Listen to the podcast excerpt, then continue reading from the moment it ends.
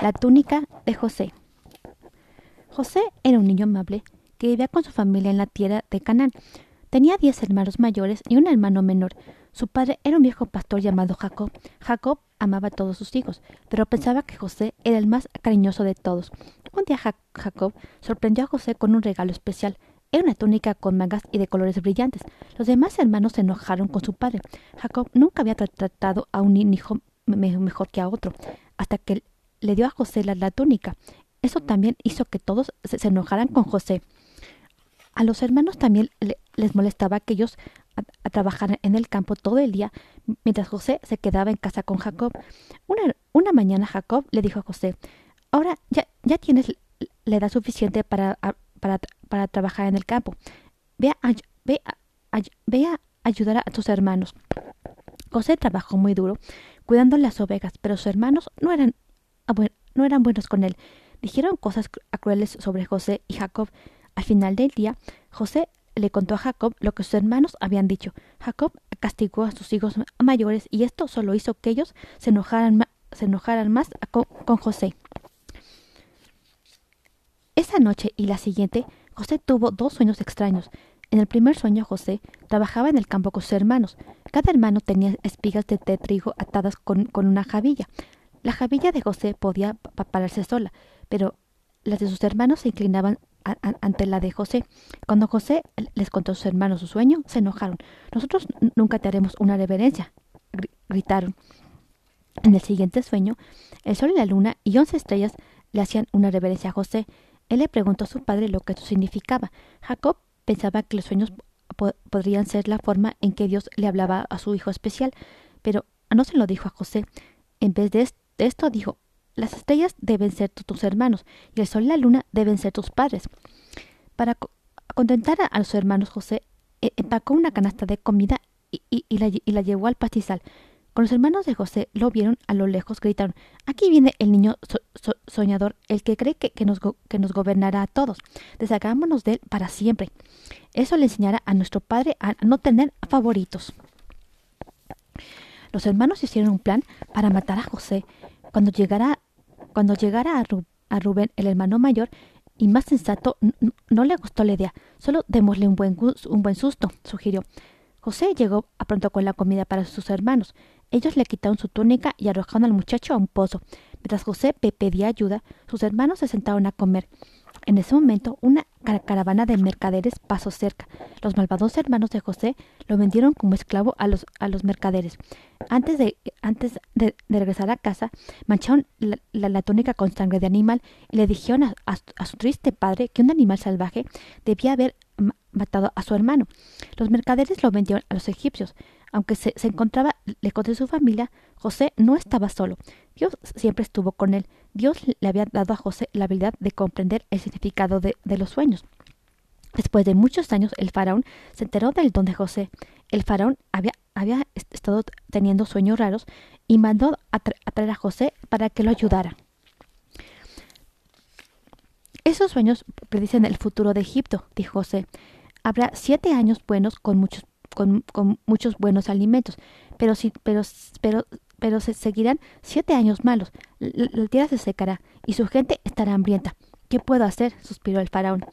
Busque un hombre sabio y, hágalo responsable de guardar alimentos mientras abunden, dijo José. Así la gente no, no tendrá hambre después. Al faraón le gustó el plan de José y le pidió que se encargara de hacerlo. Cuando llegó la época de hambruna, el plan de José funcionó y nadie en Egipto sufrió de hambre. Sin embargo, la gente, la gente desde las demás tierras no, no fue tan afortunada. En Canaán, Jacob y su familia se quedaron sin comida.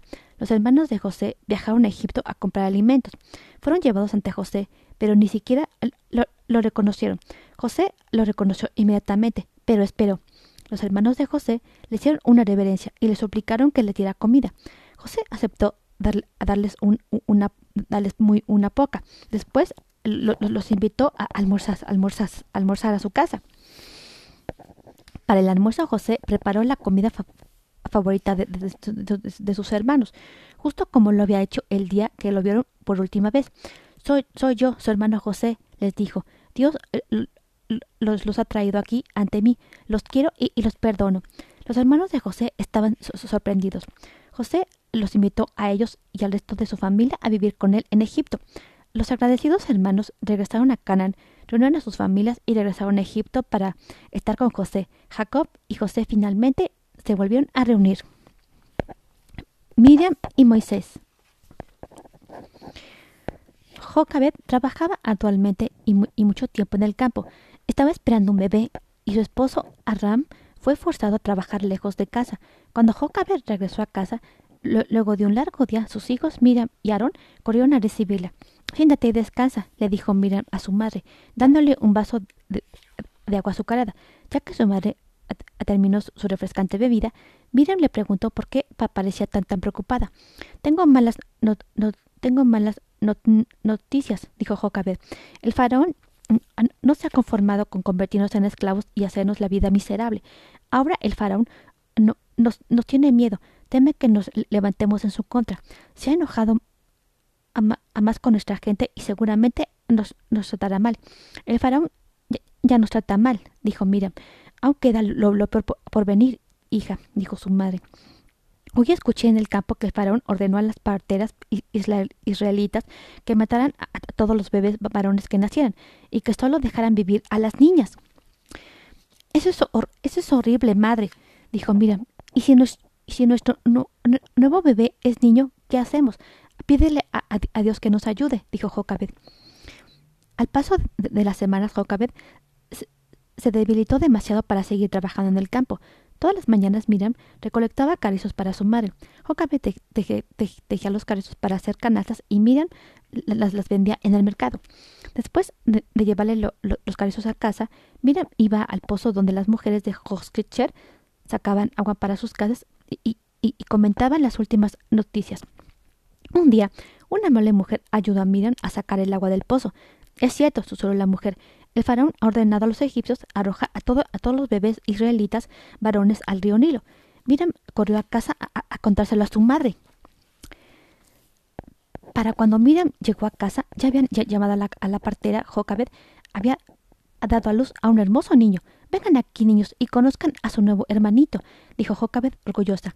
Debemos ser muy cuidadosos. No podemos decírselo a nadie, a nadie más que a nuestros vecinos, y debemos ocultarlo. Durante tres largos meses la familia cuidó al, pequeño bebé sin que los egipcios supieran de él. Jocabed continuó tejiendo canastas en casa. Miriam le ayudaba con las labores. Cuando los egipcios buscaron en las casas y patios de los hogares israelitas, Jocabed escondió al pequeño bebé en una, canasta.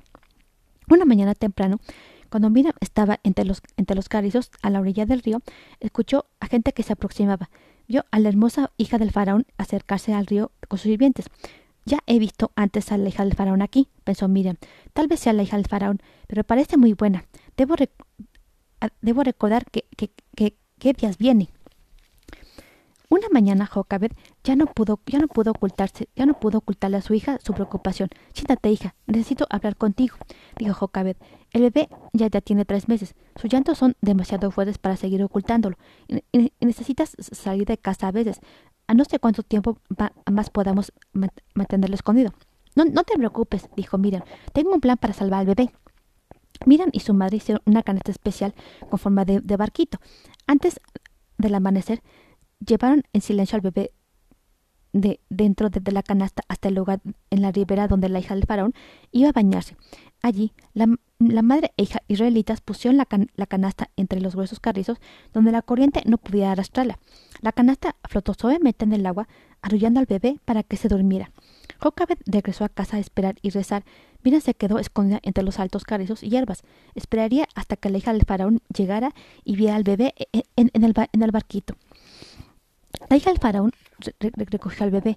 Ella sabía que corría, que corría peligro. ¿Cómo puedo cuidar a este niño? preguntó en voz alta. ¿Cómo, cómo mantendremos a salvo a este bebé?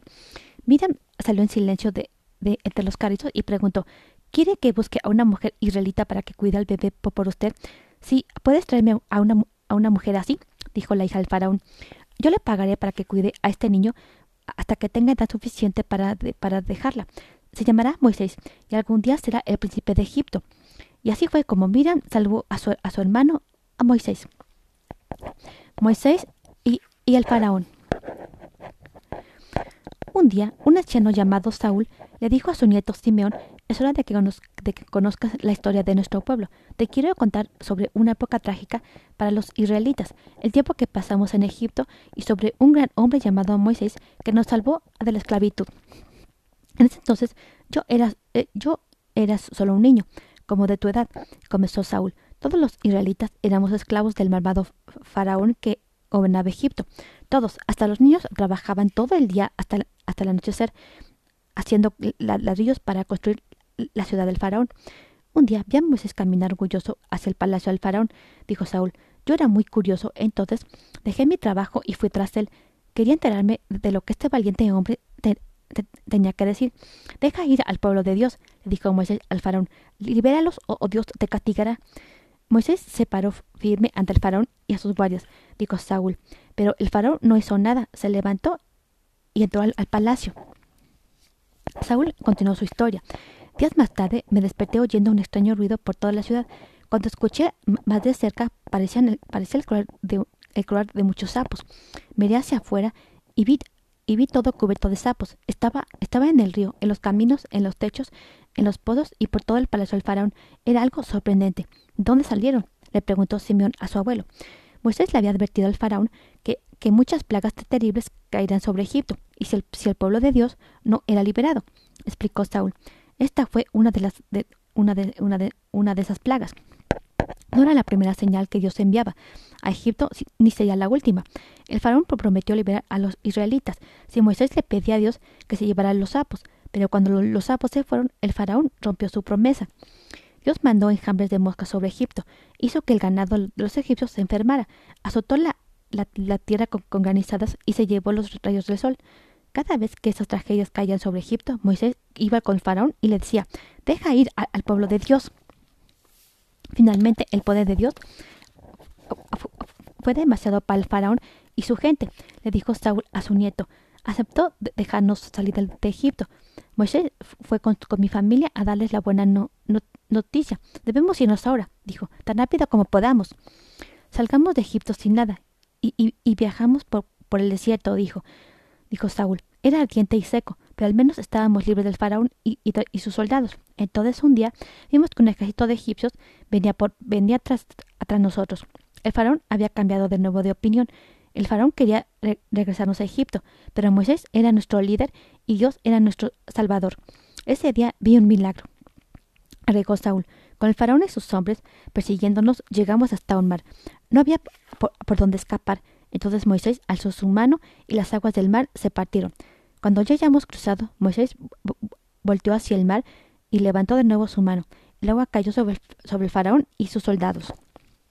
Estábamos a salvo, dijo Saúl, y continuamos a nuestro difícil viaje en, por el desierto. ¿Qué sucedió? ¿Cómo sobrevivieron? preguntó Simeón. No es una historia feliz, pero ahora te lo diré, dijo Saúl. Caminamos por el aliente desierto con muy poco que comer durante varios meses. Sufrimos mucho, pero aún así cantamos y alabamos a Dios y Él nos, daba comida. Un día Moisés nos dijo a todos que, lo, esperábamos y subió a lo alto de, una montaña. Dijo que iba a hablar con Dios y se fue mucho tiempo. Algunos israelitas no querían esperarlo. Finalmente Moisés regresó con dos tablillas que contenían las leyes de Dios que Dios le había dictado. Eran los diez mandamientos de Dios que, aún seguimos en, estos días. Yo los conozco, abuelo, dijo Simeón orgulloso. Tú me los enseñaste. Seguimos las leyes de, que, Dios había, que Dios había mandado, continuó Saúl, y seguimos a Moisés por todo el desierto. Dios nos cuidó, nos trajo a este sitio que, llamamos Israel, en nuestra tierra prometida, a nuestro país y nuestro hogar. Dios, Dios cuida a sus hijos en el desierto, dijo Saúl. Él nos cuida donde quiera que estamos. Una vez tuvimos un gran héroe, Moisés, para recordarnos eso. Ahora nos, tenemos unos a otros. Tenemos los diez mandamientos para guiarnos y tenemos una historia muy importante que contar a nuestros hijos y nietos.